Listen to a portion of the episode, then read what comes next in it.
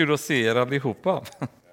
um, många, många har man sett uh, och några har man inte sett på länge, så det kändes riktigt härligt att se Ingvar och Gunnel igen och en del som har varit ute på väggarna och rest. Ove och Brit har haft jätteroligt. Alma har inte sett på månader heller. Så jättekul. Hoppas att det är värt att ni har kommit hit och prioriterat den här kvällen. Och eh, låt oss be, bara för att eh, be Gud framför allt att det är han som tar över gudstjänsten och styr det och det håll han vill. Fader, vi tackar dig att vi tillsammans som dina barn får sitta här i kyrkan idag. Tack Herre, tack Jesus för att vi har den här möjligheten. Tack för längtan hos var och en som har kommit hit ikväll, Herre. Herre Jesus, jag ber att du ska tala till de hjärtan som är här, till sinnen, till hjärnan också, så att på alla sätt, Herre, ditt ord kommer in i oss och börjar verka och ge resultat. Om det krävs uppmuntran, Herre Jesus, så ber jag att du ska ge den. Om det krävs eh, en, en synda påminnelse, Herre Jesus, så ber jag att du ska göra det. Om det krävs tröst, så ber jag att du ska trösta oss, Herre. Om det krävs vision, så ber jag att du ska ge oss vision ikväll. Herre Jesus, jag tackar dig för alla de här tillfällena vi har att stadigt, att bygga upp kunskapen om ditt ord i oss, Herre. Så att vi sen på den grunden kan stå och kan verka med en säkerhet, Herre, om att vi gör rätt. Helige Anden, tack för allt du gör för oss. Herre Jesus, Fader, vi tackar dig. Amen. Ja, varsågod och öppna till Jeremia. Åttonde kapitlet har vi kommit till idag. Och de första tre verserna av åttonde kapitlet, det är en fortsättning av tempelpredikan som Jeremia började med i förra kapitlet, som vi pratade om förra gången. Så han befinner sig fortfarande där i templet och talar till folket som strömmar in till templet. Vi vet inte vid vilket tillfälle exakt, om det var just vid den här stora påsktidsfirandet som kung Josia hade, eller om det var någon gång efter det. Det vet vi inte exakt, men vi vet i alla fall att det görs efter att templet har städats upp utav Josia då, någon tid därefter. Och han är fortfarande där och fortsätter sin predika de första tre verserna. Därefter från vers fyra, då går vi tillbaks till lite mer poetiskt, poetisk stil. Och det är inte säkert att de två delarna hänger ihop tidsmässigt. Vers fyra kan har skett vid något annat tillfälle, men det är ju inbakat i kapitel åtta, alltihop dem.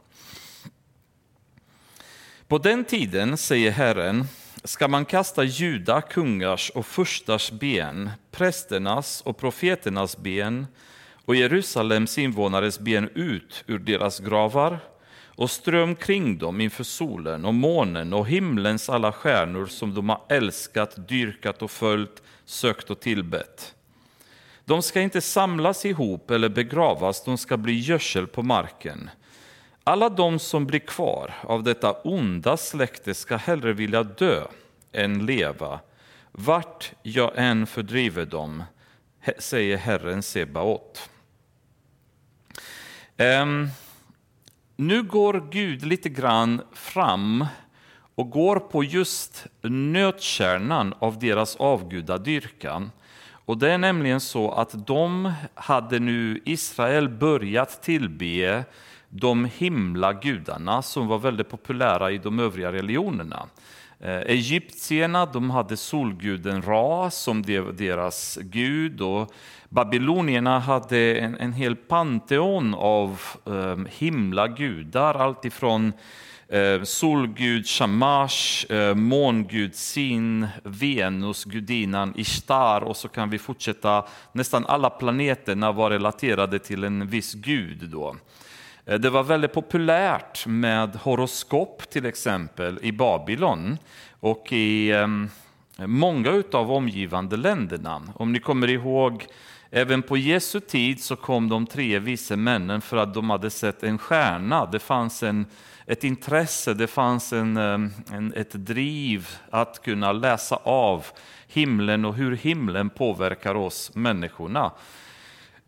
Och det är ju de här religionerna nu som hade börjat eh, krypa in för fullt, kan man väl säga. De har funnits tidigare, men kung Manasse, och ni kommer ihåg, vi har pratat lite grann om honom, en av de ondaste kungarna som fanns i Israel, men som ändå på gamla dagar omvände sig, vilket är ju helt mirakulöst. Det är i sig en berättelse som talar om vilken enorm Guds nåd har.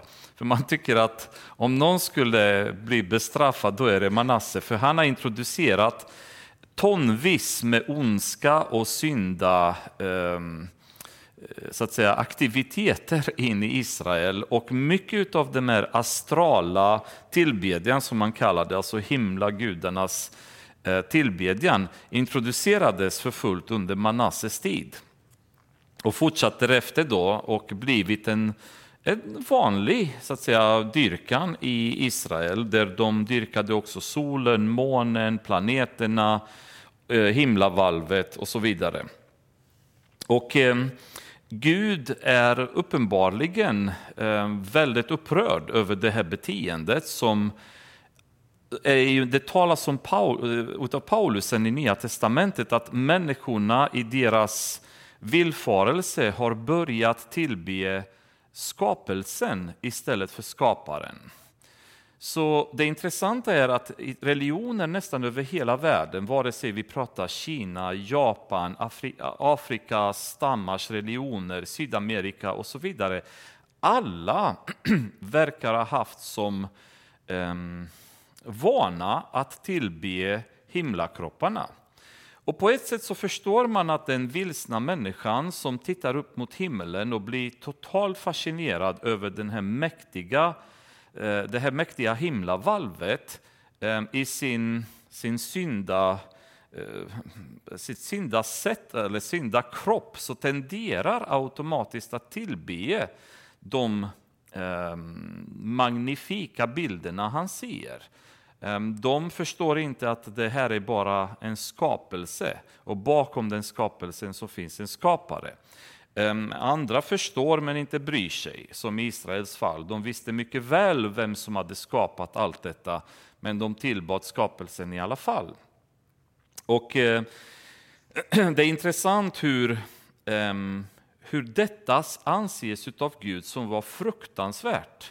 När skapelsen, när någonting som han har gjort så underbart vackert, så att varenda gång vi tittar på den så ska vi påminnas om honom. När vi går ut och ser naturen och vi ser himlen och vi ser havet och vi ser livet i havet och livet på jorden och vi ser universum. När man ställer sig och tittar på himlavalvet och se det här otroliga, mäktiga universumet, så ska man egentligen bara brista ut i lovprisning och, och sång till Gud för det han har skapat. Um, och det, den som har haft sådana upplevelser någon gång, jag vet en gång så var jag uppe på Billingen en vinternatt, och så hade jag min bara vanliga handkikare. Och så kollade jag på himlen efter olika himlabilder, och eh, galax, Andromeda-galaxen syntes ganska bra för det var ganska mörkt ute, och eh, Orionnebulosan framträdde ganska bra, man kunde ana Jupiters månar, tre utav dem i alla fall, och så vidare. Och så stod jag där ensam och så hörde man samtidigt älgarna bräcka i skogen, och, och jag bara blev fylld utav en känsla av mäktighet och tacksamhet till Gud. Och jag kände där att för mig var det nästan mer än tio gudstjänster i kyrkan, när jag tog mig tid att verkligen beundra det som Gud hade skapat och hur mäktigt han hade gjort allting då. Och eh, det är ju ännu, ännu mer sånt som man ska drivas till, att kunna söka Gud eller prisa Gud i när man befinner sig ute i naturen. Men människan i sin perversion då har börjat istället tillbe själva naturen. Och de har börjat tillbe djur, och de har börjat tillbe träd och växter, och de har tillbe, börjat tillbe himlen och allt annat då. Och eh, Gud är ju väldigt upprörd över detta, att de använder sig av någonting som han har skapat för att han ska få äran, till att istället eh, de objekten de som får äran. Och eh, går väldigt hårt på dem på grund av detta och säger att eftersom de har älskat att göra detta så mycket, då ska jag se att deras ben ska ligga ute och bli brända av solen och ligga under stjärnorna och under månen på natten, eh, till förvandlas till gödsel, eh, till, till ingenting med andra ord. Och eh, har de velat leva så varsågod, det kommer de göra. Och det vet man att när babylonierna hade invaderat Israel bland annat, så hade de grävt upp gravar och precis gjort så, spridit ut benen ute på fälterna. Och i och med att nästan hela befolkningen sen drogs till fånga och blev slavar i Babylon, så fanns det ingen som, skulle, som kunde gå runt sen och plocka dem och begrava om dem, utan de hade legat där i många, många år helt enkelt, över jorden ytan, precis som Gud hade sagt. Det, det var en vanlig företeelse där arméerna gjorde detta för att förnedra sina motståndare extra mycket då. De gräver upp gravarna och slängde ut benen på marken sen, som var så att säga sista och högsta tecknet på förnedring på de som, mot de som hade förlorat striderna. Och det blev precis det som hade hänt. Men det är intressant att se också processen som Gud pratar om här, där han säger i vers två att de har älskat, de har dyrkat, följt, sökt och tillbett. Man ser lite grann varför Jesus sa att man kan inte tjäna två herrar. För antingen kommer man älska den ena eller hata den andra, eller tvärtom. Gud säger att ni har börjat genom att älska något annat än det som ni skulle älskat. Ni har ägnat er tid, ni har sökt efter de här grejerna, de här gudarna, istället för att söka efter mig. Och vi tycker idag att vi är så pass smarta i Pingstkyrkan i Stöpen, vi kommer absolut inte tillbe solen, vill jag hoppas och tro, eller månen, eller träd eller liknande. Men frågan är, vad är det vi söker efter idag? Vad ägnar vi tiden åt att söka efter? Vad är det vi jagar efter idag i våra liv? För om man tittar just på det, så är det ju egentligen det som var problemet. Människorna hade börjat skifta från sitt intresse. Den här tiden när de kommit från Egypten, hade gått genom havet, de hade sett Gud genom öknen. Han hade ju eh, raserat Jerikos murar, kommit in i förlovade landet, bara underbart. Faller i synd gång på gång, men sen kommer David, kommer Salomo. Det blir en tid av tillväxt, välsignelse. Israel bara lever med Gud och så vidare. Men sen intresset börjar skifta.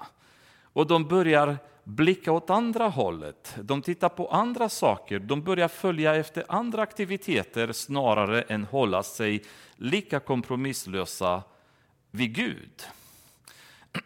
Och då är det frågan, vad är det vi letar efter idag som gör att vi börjar tappa Gud ur våra liv? Är det så att vi söker världen och dess underhållning och dess förlustelser? Kan det vara så att vi likt andra människor i världen så söker efter rikedomar till exempel? Att vi vill tjäna mer pengar, vi vill bli mer kända. Vi vill ha en större position på våra arbeten. Vi vill uppnå en högre karriär och ägna väldigt mycket tid åt det. Tyvärr så har jag folk i min bekantskapskrets som en gång i tiden var brinnande kristna, men gled in i världen på grund av att världen hade så mycket att erbjuda dem. Världen stimulerade deras intelligens på så... Så spännande sätt så att tiden fanns inte för Guds ord, för församlingen, för de här triviala grejerna som kanske att besöka någon som är sjuk hemma och behöver någon att knacka på dörren, eller ta en matkasse till någon som behöver hjälp. Det fanns inte tid för det, utan nu var man upptagen i mycket mer filosofiska eh, sfäror där man eh, var i en annan värld, i en intelligensnivå där Gud inte fanns med längre, inte behövdes längre. Och andra som kanske jagar efter världsliga saker. En del har fallit från tro för den enkla anledningen att de har jagat en annan pojkvän eller en annan flickvän. Och det har räckt bara med det att de har lämnat Gud. Därför att det fanns en annan person någon annanstans som de tyckte var intressant att spendera tid med. Och det fanns ingen mer tid för Gud. Det fanns ingen mer tid för församlingen. Det fanns ingen mer tid för bön.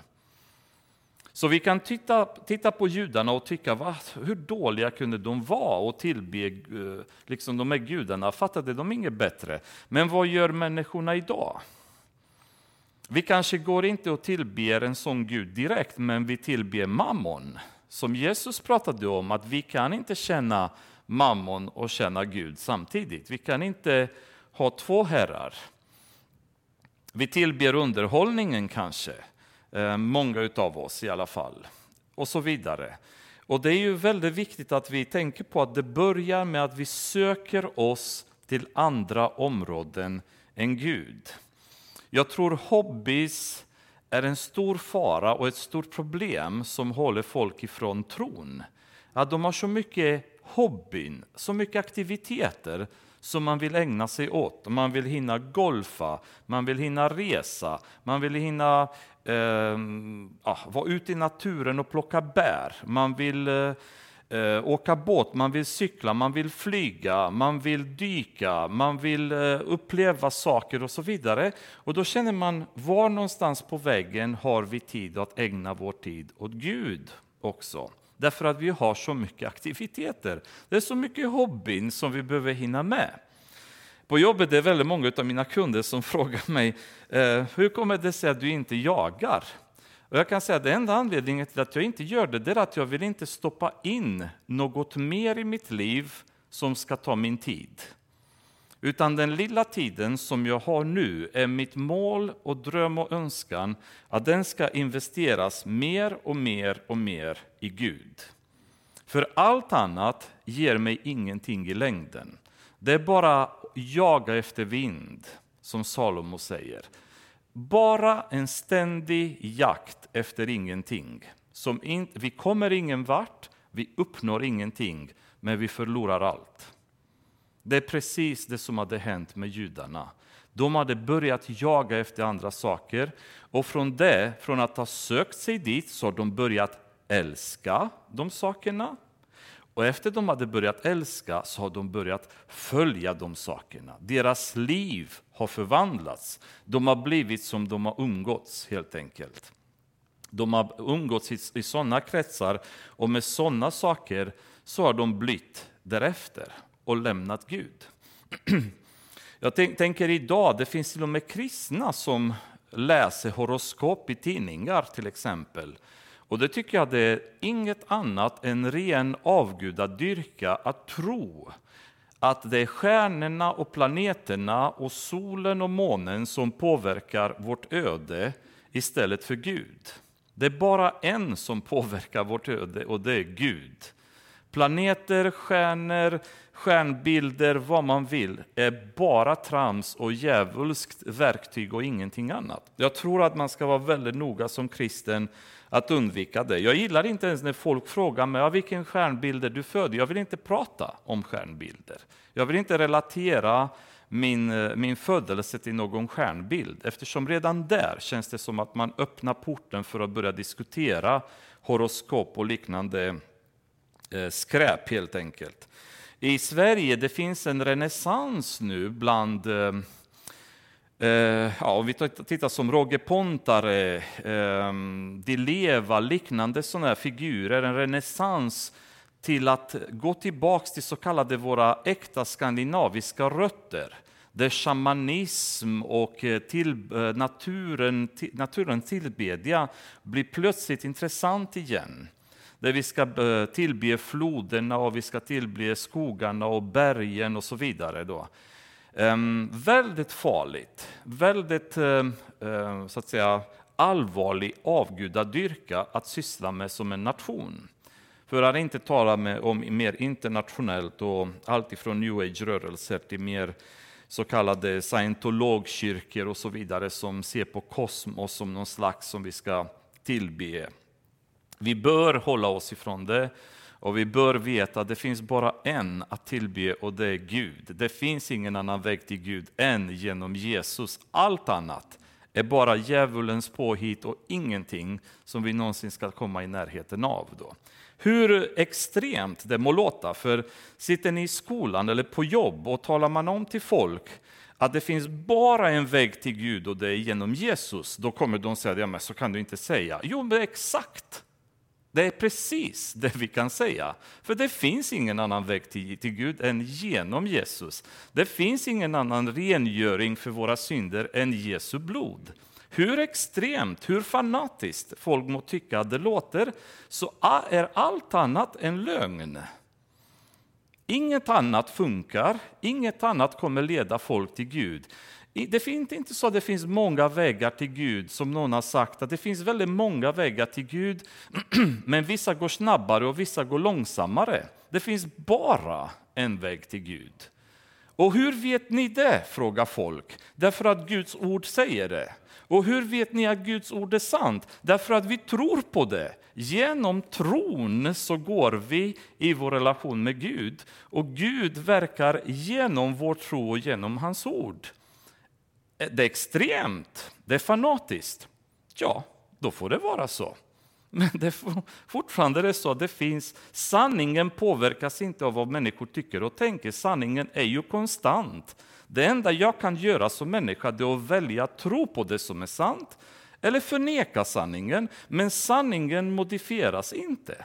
Det blir ingen ändring i det som är sant, och det är att Jesus är enda vägen till Gud. Ingenting annat.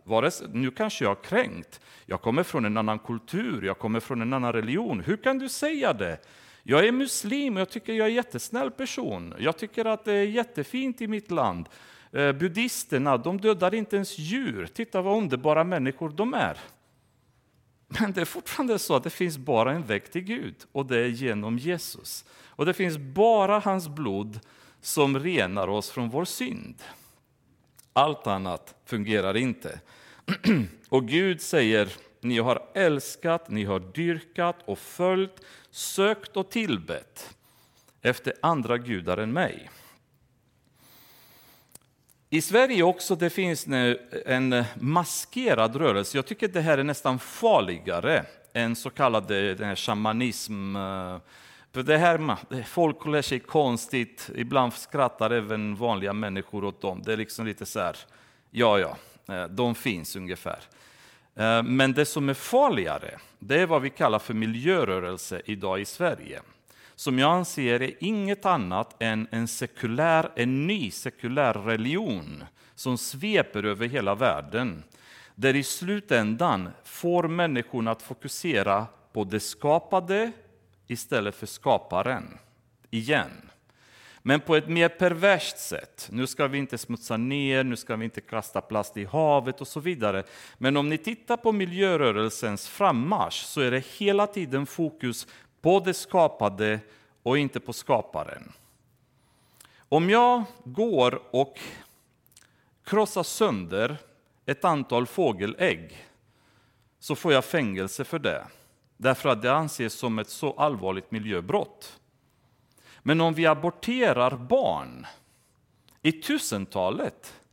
Samma människor som sätter mig i fängelset för att krossa sönder några fågelägg anser att jag är helt oskyldig om barn aborteras. Hur går det ihop? Har vi på något sätt börjat få det skapade igen som det vi dyrkar istället för att se skaparen bakom? Gud har ju skapat naturen. Gud, är jag helt övertygad om, sörjer över det sätt som vi har behandlat hans skapelse. Men vi bör vara extremt försiktiga när vi pratar miljö, därför att miljön har nu skiftat. Hela miljörörelsen skiftar till att vara en anti-gudrörelse. Tittar vi på de partier som driver miljörörelsen framåt är väldigt anti kristna, väldigt anti-bibel, väldigt anti-gudpartier. Är det bara en tillfällighet? Eller finns det någon annan bakom dem som driver dem åt det hållet? Jag är helt övertygad om att det, det andra är fallet då. Men eh, i alla fall så... Man kan säga att också så, så länge, om vi tittar på Jesus som man säger att man kan inte känna två herrar, för antingen älskar man den andra eller hatar man den andra. Den, den, ja, den ena och så hatar man den andra. Det jag tänker på också, om vi tänker så funkar det väldigt mycket både och. För den jag älskar vill jag känna. Och den jag känner vill jag älska. Så det kan börja med både och. Man kan börja med att börja känna Gud, och så ju mer man känner Gud, desto mer kärlek för honom får man. Eller så kan jag ha hur mycket kärlek för Gud som helst och bara känna att jag måste börja känna Herren. Så jag vet inte vilken väg ni anser är bekvämast att gå, men gå vilket ni vill, för det resulterar i samma sak. Det är att ni kommer älska Gud och kommer känna honom istället. För att känna skapelsen så kommer ni känna skaparen och älska honom istället. Vers fyra. Säg också till dem, så säger Herren. Om någon faller, reser han sig då inte upp igen. Och om någon går vilse, vänder han då inte om. Varför vänder de sig ständigt bort, detta Jerusalems folk? De håller fast vid sitt svek. De vägrar att vända om. Jag har lyssnat och hört efter. Det som inte är rätt, det talar de. Ingen en, ingen enda ångrar sin ondska. Ingen säger, vad har jag gjort? Alla viker av i sin riktning, likt hästar som störtar sig ut, ut i striden. Till och med storken under himlen vet sin bestämda tid. Och turturduvan, svalan och tranan passar tiden när de ska komma tillbaka, men mitt folk känner inte Herrens beslut. Det som Gud gör här är att han försöker att på något sätt logiskt prata med folket och säger, tänk för er själva, om ni går och trillar ner någonstans, vad är er automatiska reaktion? Man vill ställa sig upp. Så fort du går på, på gatan, du snubblar och trillar ner i marken. Inte vill man ligga där. Det känns onormalt. Det första man gör, det är att man studsar upp. Man till och med tittar och ser, hoppas att ingen annan har sett den. Jag, jag och Carolina, vi har fått uppleva en sån här väldigt... Det har blivit legendarisk i vår familjehistoria. Vi var i Paris um, år tjugohundraett var det väl, tror jag. Så gick vi i full, full centrum i Paris, och precis när vi passerar en restaurang en meter från stora fönster där folk satt vid bord in i restaurangen, så plötsligt så höll jag Carolina i handen, och så plötsligt så försvinner hon då. Och innan jag ens hinner tänka på vad som har hänt så försvinner jag också. Det var nämligen ett stort galler som var blöt. Och så halkade vi båda två och trillade ner på det där gallret. Och jag tror aldrig någonsin i hela vårt liv att vi har studsat så snabbt tillbaka på benen. Som efter det, när vi hade en hel skara människor som bara tittade så här på oss genom fönstret en meter ifrån oss. Den automatiska reaktionen, jag ligger inte där jag trillat. Det är inte normalt. Och jag vill inte ens att någon ska se att jag har hamnat där. Jag vill upp därifrån illa kvickt, för det är inte naturligt att jag ska ligga ner där jag snubblat med ansiktet i leran och i marken. Man vill därifrån omgående. Och om någon går vilse, frågar Gud, vänder han då inte om? Samma sak här. Bland de farligaste situationerna för mig när jag kört bil, det är det ögonblicket när jag inser att jag gjort en fel sväng. Eller att jag har hamnat på fel väg. För då vill man direkt vända. Och då kan man köra framför någon annan bil, då kan man köra på fel fil, då kan man köra över refuger. Allt möjligt gör man i panik för att jag är på fel väg, jag svängde fel. Det är den automatiska reaktionen, man vill omgående korrigera, tillbaka på rätt väg. Men Gud säger, vad är det här för folk? De vill inte det. Varför, frågar han vers fem, vänder de sig ständigt bort, detta Jerusalems folk? De vänder ryggen till Gud, vilket är så onaturligt som det bara kan bli. Hur kan de? Det är inte ens logiskt, säger Gud till dem. Hur kan de göra det? Jag har lyssnat och hört efter, det som inte är rätt talat om dem, ingen enda ångrar sin ondska. Och här kommer en mycket tragisk grej. Ingen säger, vad har jag gjort? För när vi i vårt liv kommer till den punkten när vi tittar på vad vi har gjort och så får vi den här omedelbara paniken och ångesten, vad har jag gjort? Det första steget till att vi söker bättring. Vi söker bot. Vi söker hjälp. Om vi inte kommer till den punkten då vi tittar på vad vi gör och säger, vad har jag gjort? Då ignorerar vi synden. Men när vi börjar ställa oss själva den frågan, vad har jag gjort? Då blir nästa steg, vad kan jag göra? Vad ska jag göra för att komma härifrån? Vad ska jag göra för att få förlåtelse för det som jag syndat? Vad ska jag göra för att upprätta den relationen med den personen som jag haft en så ful konflikt med? Vad ska jag göra för att betala tillbaks den skuld som jag ådragit över mig själv? Hur kan jag lösa detta? Men det börjar med att ställa sig frågan, vad har jag gjort? Att kunna ödmjuk komma inför Gud och sitta inför Gud och säga, Herre, vad har jag gjort? Vad har jag gjort med mitt liv? Vad är det jag har gjort de, de senaste åren med mitt liv? Hur, jag, hur har jag levt mina senaste år? Vad har jag sysslat med? Vad sysslar jag med nu? Vad gör jag just nu, Herre? Hur spenderar jag mitt liv och min relation med dig? Och Gud säger, inte en enda ens ställer sig den frågan. Det finns inget intresse att rannsaka sig själva. Och tittar man på världen idag, anledningen till att det är så svårt att prata med många människor om Jesus är att ingen människa verkar ställa sig den här frågan, vad har jag gjort? Att kunna titta tillbaka på sitt liv och ställa sig den här existentiella frågan, vad har jag gjort med mitt liv? För det är redan punkten då förändring kan börja ske i en människas liv, när den frågan ställs till, till sig själv. Men det, det säger Gud, det är ingen som ställer sig den frågan. Han ger exempel om fåglarna som instinktivt vet var de ska ta vägen. Och, och det är ju, deras navigationsförmåga är helt fantastisk för att kunna hitta tillbaks till de rätta ställena. Men han säger, mitt folk känner inte Herrens domslut. Och det är också ytterligare en tragisk del. Mitt folk känner inte Herrens domslut. Vad säger jag? De har ingen aning. Vad säger Bibeln? Det vet vi inte. Vi har ingen aning. Vi har hört lite sånger om saker från Bibeln.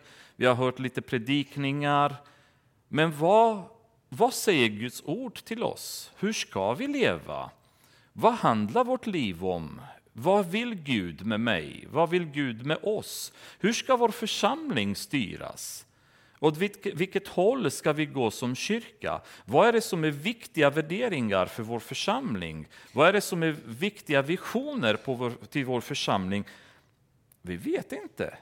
För vi vet inte vad Bibeln säger. För vi har inte tid med det. Vi har inte ägnat någon tid. Det, det är lite tråkigt att läsa. Eller som många säger, jag kan inte koncentrera mig. Jättesvårt att läsa. Och då läser jag inte. Men här står det svaret på allt. Här är ju handboken till hela mänsklighetens existens. Och vi har ingen aning om vad Bibeln säger. Och Herren säger, det är därför ingen ställer sig frågan. För ingen fattar att de är på fel väg. Ingen fattar att de har ramlat och de ligger djupt ner i leran. För de har ingen aning vad Herrens ord säger. Och det är därför jag... Jag kan nästan känna att man kan inte upprepa det tillräckligt mycket hur extremt viktigt att vi matar oss kontinuerligt med Guds ord. Ständigt, ständigt, ständigt ska Gud, Guds ord mata oss. Josua, när han skulle ta över Mose, så fanns det förstås i hans liv säkert väldigt många funderingar kring hur han skulle kunna hantera Det här, det här uppdraget att ta över Mose. För det var inget lätt uppdrag. Um, så innan dess så möter Gud Josua och pratar med honom helt enkelt. Men i kapitel ett, vers sju så säger Gud så här. Jag var stark och mycket frimodig, så du håller fast vid och följer all den undervisning som min tjänare Mose har givit dig. Vik inte av från den, vare sig till höger eller till vänster, så ska du ha framgång vart du än går. Låt inte denna lagbok vara skild från din mun. Tänk på den både dag och natt, så du håller fast vid och följer allt som är skrivet i den. Då ska du lyckas i det du företar dig, och då ska du ha framgång. Gud säger, det som Mose har lärt dig får du hålla. Vik inte till höger, vik inte till vänster. Och den här boken får ständigt vara i din mun. Tänk på den dag och natt. Och det är då du kommer ha framgång i ditt liv. Allt som Mose hade lärt Josua, det är i princip lagboken plus alla erfarenheter som man har haft ihop med Mose. Och jag tänkte bara lite grann på Mose som person. För den, de, de erfarenheter eller de stunder eller den relation som Mose har haft med Gud är egentligen helt fantastisk. När man fördjupar sig i hans relation med Gud och på vilken nivå Mose och Gud umgicks med varandra. Och Mose, för Mose var det självklart att vartenda ord som kom från Guds mun skulle hållas. Han skulle göra så som Gud säger. En gång gjorde han inte det som Gud hade sagt. Och det kostade honom det förlovade landet. När Gud sa tala till klippan och han slog klippan. Ett ögonblick av att inte höra ordentligt vad Gud sa kostade honom det förlovade landet. Men i övrigt så var Mose stenhård med att Guds ord skulle följas. Och det intressanta är, om vi vänder i fjärde Moseboken, tolfte kapitel. Det är en väldigt spännande del där som jag skulle vilja läsa. Bara som beskriver vilken relation egentligen Gud hade med Mose. Och det kommer från Guds mun dessutom. Det som hände här är att Aron och Miriam hade börjat försöka att underminera Mose auktoritet bland folket helt enkelt. Och då konfronterar Gud dem. Och i vers sex så säger han till dem så där: Hör nu mina ord. Om det finns en Herrens profet bland er, ger jag mig till känna för honom i en syn och talar med honom i en dröm. Men så gör jag inte med min tjänare Mose. I hela mitt hus är han betrodd. Jag talar ansikte mot ansikte med honom tydligt och inte i gåtor. Och han får se Herrens gestalt. Fruktar ni då inte att tala illa om min tjänare Mose? Med andra ord, Gud säger, den här mannen och jag, vi pratar nu ansikte mot ansikte. Hans liv har kommit på en sån nivå Så jag kan sitta ansikte mot ansikte med honom och prata. Inte som att prata med profeter i en dröm, i en syn, i gåtor. Utan med Mose pratar jag ansikte mot ansikte. En människa som har lärt sig hålla sig till hundra procent till vad Guds ord säger. Och det är ett sådant exempel för oss alla andra, känner jag, att ta sin relation med Gud på allra största allvar och aldrig, aldrig kompromissa i det. I sista Moseboken, sista kapitlet, vers tio, så sägs det om Mose: i Israel uppstod inte mer någon profet lik Mose, någon som Herren kände ansikte mot ansikte. Ingen annan människa har någonsin kommit till den nivån av relation med Gud som Mose har kommit. Men när man ser på hans liv, hur han har bara hällt ut hela sitt liv för folket och för Gud och levde så konsekvent i många år med att ständigt följa Gud och lyda honom, då har han kommit till den punkt där Gud sa: med Mose, med Mose pratar jag ansikte mot ansikte. Och när jag läste det så tänkte jag bara, om någon skulle, om djävulen skulle komma till Gud och skulle be, gå, gå till Gud som han har pratat om jobb och skulle säga: jag har varit runt på jorden. Jag undrar om Gud skulle kunna säga till honom: har du sett min, min tjänare George i Stöpen? Har du sett hur han lever sitt liv? För när jag läste det så kände jag bara, oh, vad långt man är som kristen i sin relation med Gud, som Guds barn. Och nu har jag fri tillgång till Herren genom Jesus Kristus. Så det är så mycket enklare dessutom att prata med honom. Men kan Gud se på mig på det sättet och känna att med George pratar jag ansikte mot ansikte? Det är härligt att prata med honom. Kan, kan han använda mig som ett exempel för djävulen och säga: titta på hur han lever sitt liv? Men det börjar med att vi måste veta hur ska vi leva vårt liv. Och det står allting i Bibeln. Så jag tror att det är ju oerhört viktigt att vi som församling fortsätter och tar Bibeln på allvar. Varenda vers, vartenda ord, ingenting är lagt här utan misstag. Ingenting är lagt här utan en plan. Och allting har ett syfte, och framförallt allting ska spegla sen Jesus och det som han har gjort för oss. Vi bör ta det på allvar, på allra största allvar. Allt börjar, börjar med att Guds ord måste återta sin plats i våra församlingar. I kristna församlingar i Sverige, i kristna församlingar i världen, att fokus flyttas mer och mer till att ordet måste komma in i folks hjärta. För vi vet att ordet kommer aldrig tillbaka tomt. Det är ju hela poängen. Ordet kommer inte tillbaka tomt. Och det är ett löfte. Det där är inte bara en ett metafor eller någon slags poetisk grej som står i Bibeln, utan det är ett löfte. När ordet kommer in i en människas hjärta så kommer den aldrig tillbaka tomt. Det ger alltid resultat. Det är därför djävulen fyller oss med så mycket annat än intresse för ordet. Därför att han vet att om man håller ordet ifrån våra hjärtan så kan han hålla oss ifrån Gud. Hur kan ni då säga, vers åtta, vi är visa och vi har Herrens lag? Se, utan tvekan har de skriftlärdas lögnpenna förvandlat lagen till lögn. De visa ska komma på skam, förskräckas och tas till fånga.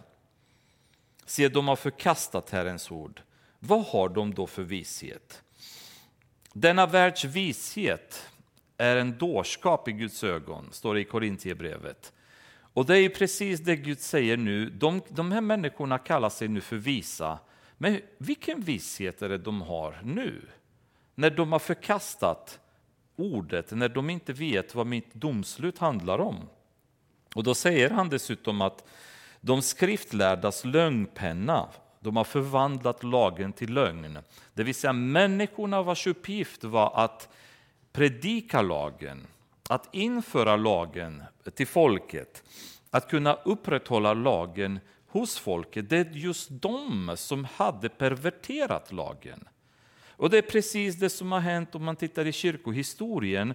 Prästerskap, pastorer vars syfte skulle ha varit att få med Guds ord i folks, folks hjärta. Det är de som har förvrängt Guds ord så många gånger. Som har undervisat viloläror i eget syfte eller i en okunnighet, vilket som, men det är lika illa båda två.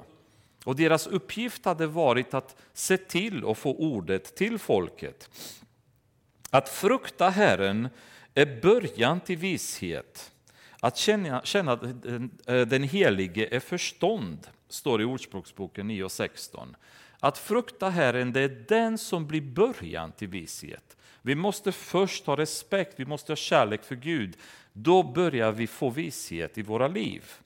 Jobb, efter han hade pratat med sina kompisar och de hade varit på honom fram och tillbaka, i sista talet i kapitel tjugoåtta, vers tjugoåtta säger han: se, Herrens frukta är vishet, att fly det onda är förstånd. Att börja frukta Herren, att börja få respekt för Gud, att då är det redan början på vishet. Att fly det onda. Sokrates, eh, han sa något som är väldigt, som berörde mig väldigt mycket och ger ett djupt i det förståndet om varför Gud är så viktig. Han sa, man kan inte lösa... Man kan inte läsa sig till Guds vishet i något universitet och få betyg i den. Den kan enbart komma till ett hjärta som är i rätt relation med Gud och söker efter den. Man kan inte läsa sig till vishet. Det är det som är problemet. Det är därför Paulus säger att denna världs vishet är dårskap i Guds ögon. För hur mycket de än läser på universitet och på högskolor så är de fortfarande dårar. För visheten kan man inte läsa sig till.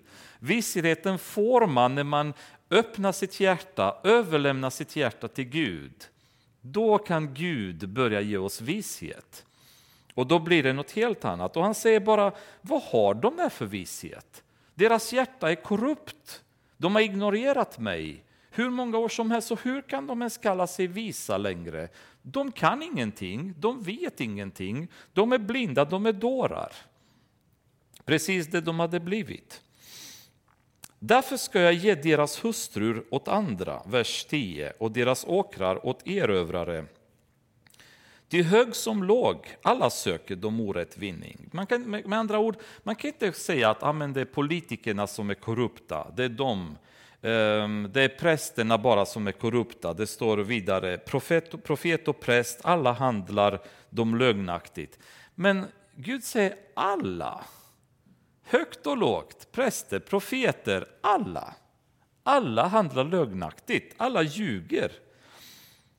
De tar lätt med att hela dottern, mitt folks skada, och säger, allt står väl till, allt står väl till.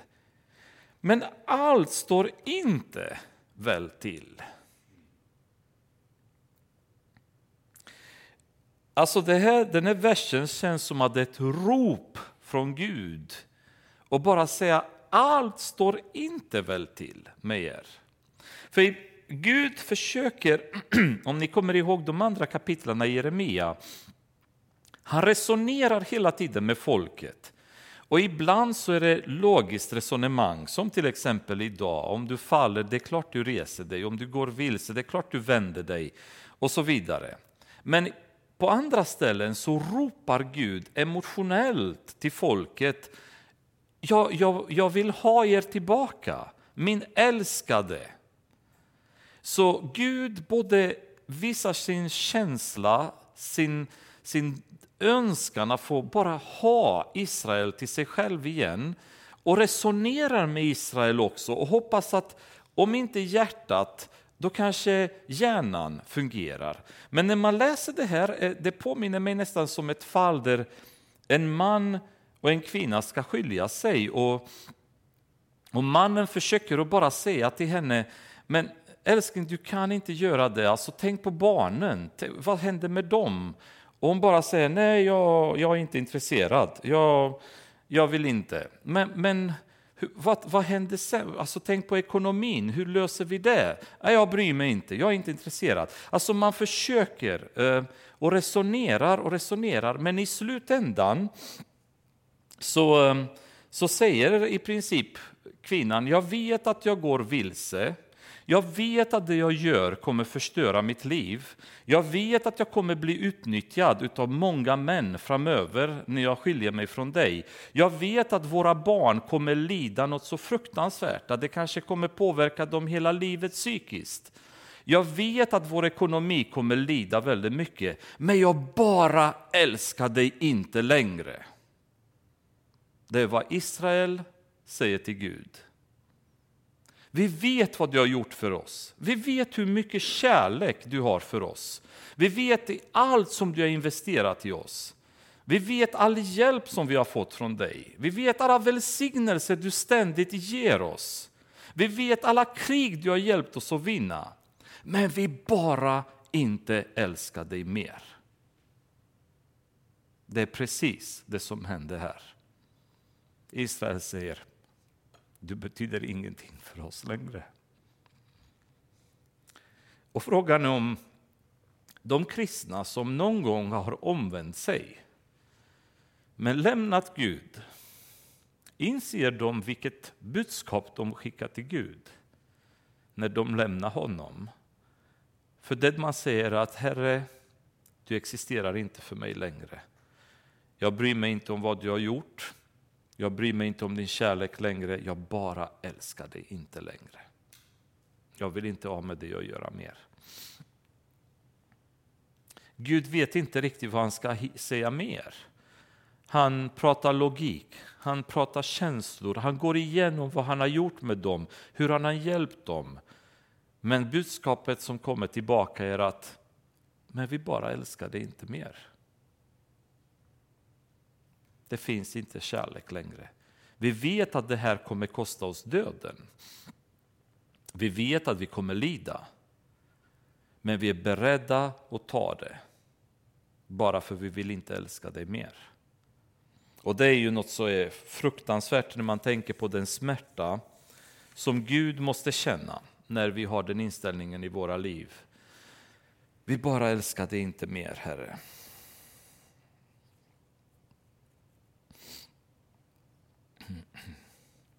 De ska stå där med sin skam, vers tolv.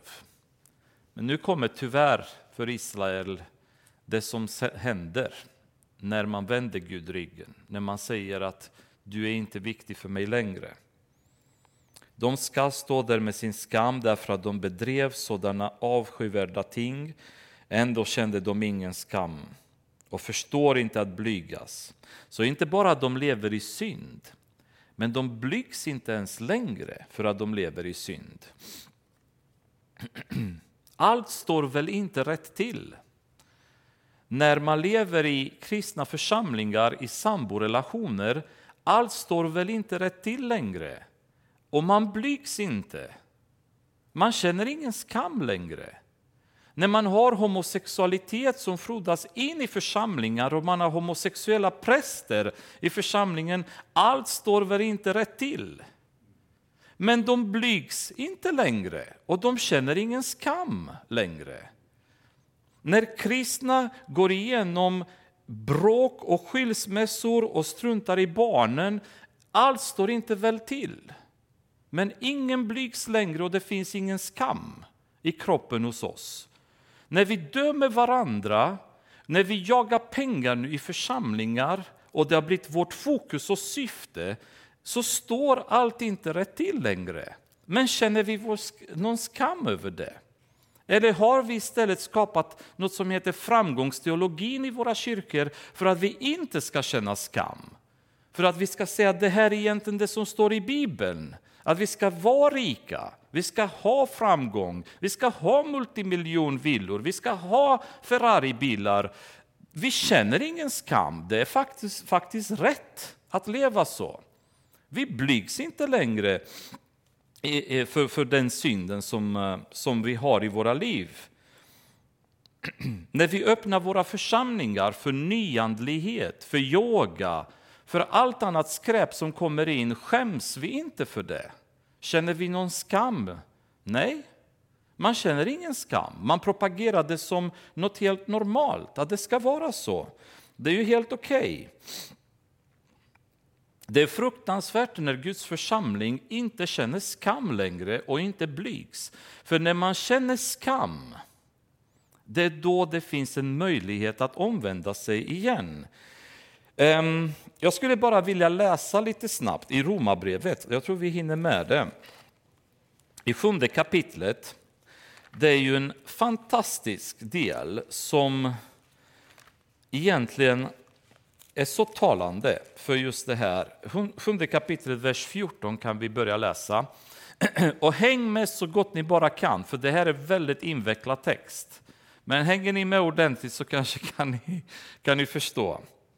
Paulus pratar och säger, vi vet att lagen är andlig, men själv är jag kötslig, såld till slav under synden. Ty jag kan inte fatta att jag handlar som jag gör, det jag vill, det gör jag inte. Men det jag hatar, det gör jag. Om jag nu gör det jag inte vill, samtycker jag till lagen och säger att den är god, men då är det inte längre jag som gör det utan synden som bor i mig. Till jag vet att i mig, det vill säga i mitt kött, bor inte något gott. Viljan finns hos mig, men att göra det goda förmår jag inte. Ja, det goda som jag vill gör jag inte, men det onda som jag inte vill, det gör jag. Men om jag gör det jag inte vill, då är det inte längre jag som gör det, utan synden som bor i mig. Jag finner alltså den lagen, jag vill göra det goda, men det onda finns hos mig. Till min inre människa glädjer jag mig över Guds lag, men i mina lemmar ser jag en annan lag som ligger i strid med lagen i mitt sinne och som gör mig till fånge under syndens lag i mina lemmar. Jag, arma människa, vem ska frälsa mig från denna dödens kropp? Gud vare tack, Jesus Kristus vår Herre. Alltså känner jag själv med mitt sinne Guds lag, men med köttet känner jag syndens lag. Vad Paulus beskriver det här, det är en syndare. Men en syndare som lever som en Guds man. Han är inte en, en syndare som är bortglömd i synd, utan han syndar. Men han längtar efter Gud. Han kan inte förlika sig med synd i sitt liv. Han blir bara frustrerad, irriterad, arg över att synd existerade i hans liv. Och han inser att det beror på att jag är fortfarande kötslig. Men min inre människa längtar efter Gud, men mitt kött längtar efter synd. Och det finns en ständig konflikt mellan de här två. Men den konflikten inser jag och vill bekämpa till varje pris i Herren Jesu Kristi kraft. Det är vad Paulus säger. Det vill säga, han förlikas inte sig med synden. Han försöker inte att ursäkta synden och fortsätta att leva i synd. Utan han säger, det här vill jag inte ha i mitt liv. Jag vill inte ligga där jag snubblat och fallit. Jag vill inte fortsätta på den väg där jag kör vilse. Utan jag gör allt jag bara kan för att vända om, för att resa mig. Och det gör jag i Jesu kraft, för min, mitt kött är svagt, säger han på ett annat ställe. Men här så står det att människorna känner ingen skam. De blygs inte över synden längre. Det vill säga, det finns inte den inre människan längre som längtar efter Gud. Så det är väldigt viktigt för oss när vi analyserar och rannsakar oss själva att vi måste hela tiden inse att vi måste bekämpa synden. Låt inte vara en stund när synden som ni lever i börjar ni hitta ursäkter för. När ni ogillar någon i församlingen eller hatar någon eller pratar eh, bakom ryggen på någon. Låt inte sånt här ursäktas av något. Ja, men de har gjort så mot mig och därmed så kan jag göra det och så vidare. Ta det som synd och gå med den inför Gud och sök bättring, sök hjälp. För det ögonblicket när vi börjar rationalisera synden och hitta bibelverser som ska helst stödja vår syndiga leverne, då har vi ett problem. När vi inte är döda mot världen och levande för Gud, utan vi försöker att vara så levande för världen som vi bara kan, men om möjligt inte synda, då är vi redan åt fel håll. Men har vi Paulus inställning där dagligen är vi frustrerade över att vi inte lever så som vi skulle vilja leva, och går till Jesus och söker hjälp, för det är i hans kraft som vi kan göra något. I våra krafter kan vi inte göra någonting. Och vi bekämpar den här andliga striden med hans kraft. Då upplever vi framgång. Den här kapitlet kommer i slutdelen av Paulus liv när han låg i fängelse i Rom. Och vi vet vilket liv han har levt. Så det är inte så att han var en... O, o, så att säga, möjlig att hjälpa eller var en syndare utan dess like. Han var en av de häftigaste apostlarna någonsin, en av de häftigaste människorna i hela Bibeln. Och på slutet av hans liv så skriver han det här. Därför att hela hans liv är en kamp mot synden.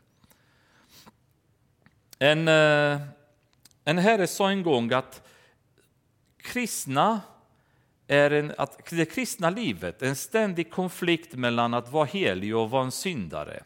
Vi var syndare, vi blev frälsta och då blev vi heliga i Jesu blod.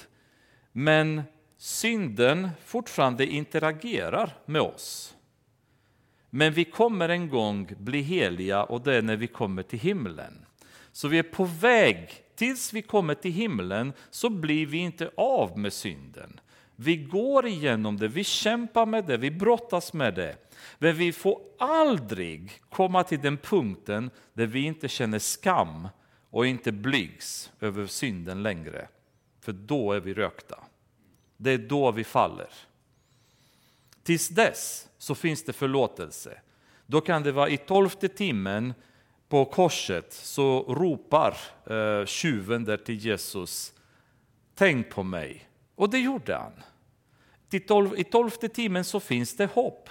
När den förlorade sonen kom tillbaka till sin pappa så hann han inte ens öppna munnen innan pappan var över honom och kastade en ny, nya kläder och ställde till fest. Det är precis vad Gud gör. Så fort vi kommer till honom med våra synder så rusar han till att förlåta oss, till att upprätta oss, till att ge oss igen styrka. Låt oss igen få, få ta del av relationen med honom. Många tror att, att när vi kommer till himlen, så att säga, det är ju det, um, vad ska man säga? När vi kommer till himlen, det är då vi kommer upp, uppleva fullheten, så att säga, att vara med Gud. Men den fullheten är jag helt övertygad om att vi kan uppleva här på jorden, förutsatt att vi lever med honom. För han vill ge oss detta. Han vill att vi ska leva ett fullt liv, ett glatt liv. Men vi kan hela tiden inte komma dit, för synden drar oss. Men så fort vi får tag på det, så får vi ta det till Gud, får vi söka förlåtelse så att vi kan fortsätta framåt och inte komma till den punkten där vi börjar hitta bibelverser, vi börjar ljuga kring Guds lag för att kunna täcka våra synder och slippa behöva bekänna dem och erkänna dem inför varandra. För det är många gånger tyvärr att villorärorna skapas på grund av det. Pastorer, kyrkor skapar viloläror för att täcka sitt eh, korrupta beteende. Jag tycker hela framgångsteologin, hela trosrörelseteologin har kommit utav den anledningen. För att täcka girigheten som hade spridits i församlingarna, där jakten var inte efter Jesus längre utan det var efter rikedom och pengar. Och man kunde inte erkänna, man kunde inte bekänna den synden inför Gud och ville inte. Och då hittar man bibelverser som ska helst täcka min synd och upprätta mig inför andra. Men vi kan inte stå inför Gud och tro att han köper det här resonemanget. Att jag står inför Gud och jag tror att han kommer acceptera det livet. Då måste jag inte vara med mina sinnesfulla bruk. Det är inte, det är inte möjligt. Att jag kan stå inför Guds tron och förklara för honom att jag, jag trodde från ditt ord att jag skulle köra lyxiga Ferrari. Så om jag inte hade multimiljon dollar och jetflyg, då var jag en syndare. För ingenstans i Guds ord står det något sånt. Men man kan, man kan vrida och böja ordet om man vill få det där. Men då är det något helt annat. Då blygs man inte längre och känner ingen skam. Och snarare det som står tidigare, utan tvekan använder man en lögnpenna och förvandlar lagen till lögn. Det gör man däremot. Därför ska de falla bland dem som faller. När tiden kommer att jag ska straffa dem ska de komma på fall. Så när Gud säger inte om tiden kommer, när tiden kommer, då ska de komma på fall. Det är bara att Guds tålamod är så långt, så många gånger så tror vi att han godkänner vår livsstil därför att inget händer. Han, är, han, har en, han har sin timing, och hans timing är inte vår timing. Hans tid är inte vår tid. Och då tror vi bara för att han, Gud, är så tålmodig att det vi gör är okej. Okay, för han gör ingenting åt det. Men han säger när dagen kommer för dem att falla. De kommer falla precis som alla andra. Han kommer inte ta hänsyn till vem det är det handlar om. Jag ska rycka bort, vers tretton, och förgöra dem, säger Herren. Inga druvor blir kvar på vinstockarna och inga fikon på fikonträden. Till och med löven är vissnade. Det jag gav dem ska tas ifrån dem. Och nu reagerar lite folket där och säger: varför sitter vi stilla här? Låt oss samlas och gå in i de befästa städerna och möta slutet där. Till Herren vår Gud låter oss förgås. Han ger oss förgiftat vatten att dricka till vi har syndat mot Herren. Vi väntade på välgång, men inget gott kommer. På en tid med läkedom, men se förskräckelse råder. Från Dan hörs hans hästar frusta, när hans hingstar gnäggar bäva hela landet. De kommer och slukar landet med allt som där finns, staden och alla som bor i den. Se, jag sänder ormar bland er, giftormar som inte kan besvärjas, de skall bita er, säger Herren. Och när Jeremia ser allt detta så brister han nu i ett, so- i ett sorgerop där. Var ska jag finna lindring i min sorg? Mitt hjärta är sjukt i mig. Hör, dottern, mitt folk ropar från fjärran land. Finns då inte Herren mer i Sion? Är hennes konung inte längre där? Varför har de retat mig till vrede med sina beläten, med sina främmande gudar, svarar Gud. Och vers tjugo är en mycket allvarlig vers. Skördetiden är förbi, sommaren är över. Men vi har inte blivit räddade. Världen närmar sig sitt slut. Även vetenskapsmän säger att utifrån hur världen så att säga fortlöper, alltså utvecklingen, så är det ungefär som att vi befinner oss i två minuter till tolv. Och man säger att klockan tolv är slutet för allt. Vi vet inte det. Och vi är inte meningen att vi ska hålla exakta tider. Men det är uppenbart att den här världen har inte mycket kvar. Skördetiden är förbi och sommaren är över. Men världen är fortfarande inte frälst. Och folk har ingen aning om det. Det finns inget allvar i det. Människor är som på Noas tid. De dricker, de festar. Underhållningen är som aldrig förr. Lockelser åt alla håll. Saker som vi ägnar tid åt. Och kristna hakar på dessutom. Gud säger, Jesus säger, när jag kommer tillbaka kommer jag fortfarande hitta tro. Finna tro. Finns det några människor som fortfarande tror på mig? Undrar han när jag kommer tillbaka. Och då menar han inte människor som är otrogna, utan han menar människor som ska vara trogna. Vi kristna, församlingen, Guds brud, har vi fortfarande tro? Eller beter vi oss på samma sätt, som om att allt är väl, men allting är inte väl. Allt är faktiskt väldigt illa just nu. Och världen går under. Skördetiden förbi och sommaren är över, men världen är fortfarande inte frälst. Och det är fortfarande många som går på den breda väggen till helvetet och väldigt, väldigt få som vill gå på den smala väggen till himlen. För vägen till helvetet är kantad av så många lockelser, så väldigt många vill ha det. Väldigt många vill förlusta sig i det. Och väldigt få har ett evighetsperspektiv i hur man lever sitt liv. Det är ganska skrämmande, tycker jag, när man ser församlingar som töms på folk. Därför att det finns så mycket annat som lockar. Och detta är två minuter till tolv. Det är nu folk har bestämt sig att det finns så mycket mer jag vill uppleva i de här två sista minuterna som är kvar. Så jag är beredd att lämna Gud för det. Två minuter till tolv.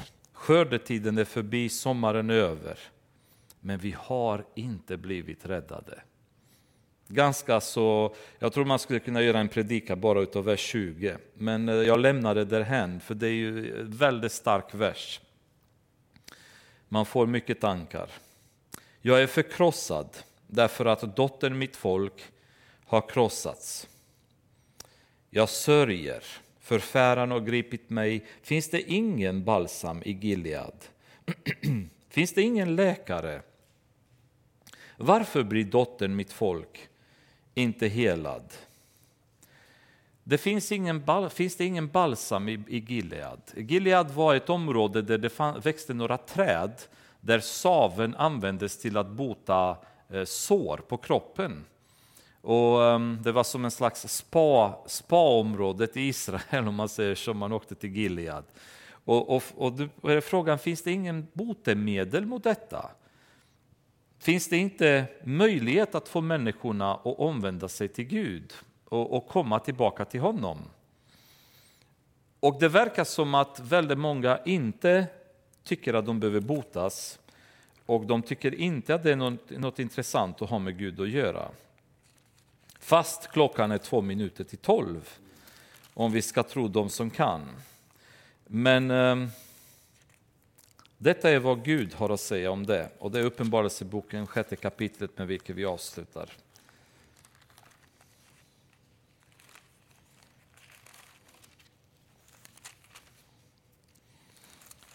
I sjätte kapitlet så börjar sigillerna rivas. Och eh, efter sjätte sigillen har rivits så står det i vers femton.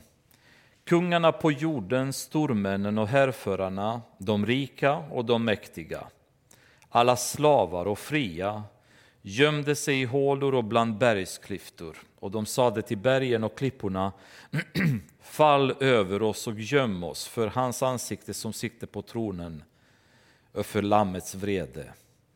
Till deras vredes stora dag har kommit, och vem kan då bestå? Likväl som när Gud hade bestämt att tajmingen var inne, så kom babylonierna och tillintetgjorde hela landet. Så kommer tiden vara inne när detta kommer inträffa. Men jag vill väldigt, väldigt gärna inte behöva delta i det. Så vi måste uppmuntra varandra, vi måste hjälpa varandra och få mer Gud i våra sinnen, mer Jesus, mer himmel, mindre jord, mer Guds rike, mindre materiellt, mindre värld då. För det kommer en dag när lammet, denna gode, milde Jesus, i Uppenbarelseboken, kommer visa sin vrede. Vi har svårt att tänka på det, för när vi pratar alltid om Jesus som han är snäll, han är god, han är tröstfull, han är älskande, han gör allt för oss. Och det gör han. Men den dagen, då kommer han, han vara Judas, Judas lejon. Han kommer inte vara den som har varit korsfäst, som har varit tyst som ett lamm, utan hans vrede kommer ösas över jorden. Och världen lever två minuter till tolv. Herre Jesus, vilken dag det kommer bli. Vilken dag det kommer bli, Herre, när du kommer göra uppräkningar med jorden.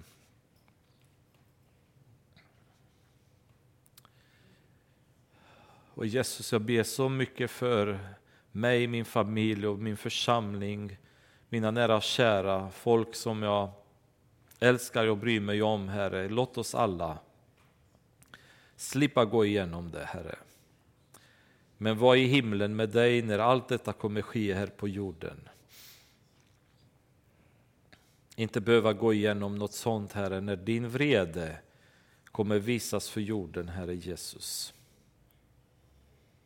När du bestämmer dig att göra upp med jorden, när folk ska betala för sin synd.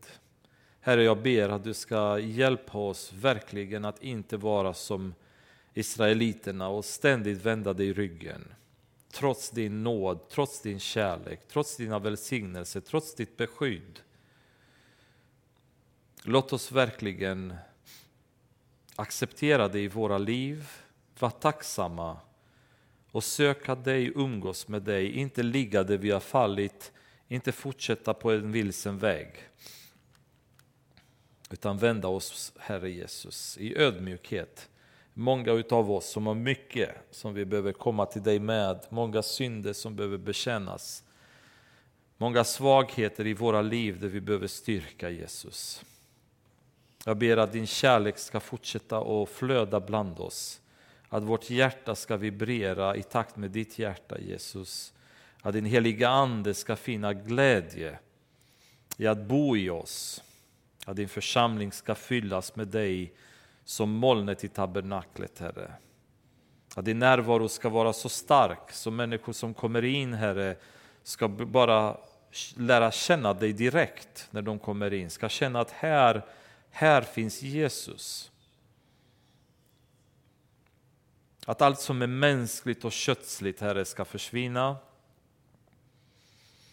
Humörsvängningar och agg, baktankar och hatiska tankar och ogillande tankar som kanske finns i många av oss, Herre. Ersättas utav kärleksfulla tankar, glädje. Jag tackar dig, Herre, för den här underbara förmånen vi har att fördjupa oss i ditt ord. Jag ber i Jesu namn att du ska fortsätta att hjälpa oss att göra det. Att vi gräver djupare och vi blir starkare, Herre, så att ingen vind och ingen storm ska kunna rubba oss. Herre Jesus, allt detta ber vi i ditt namn. Och tack för allt du har gjort för oss. Tack för att du har offrat dig för oss. Låt oss aldrig glömma det. Amen.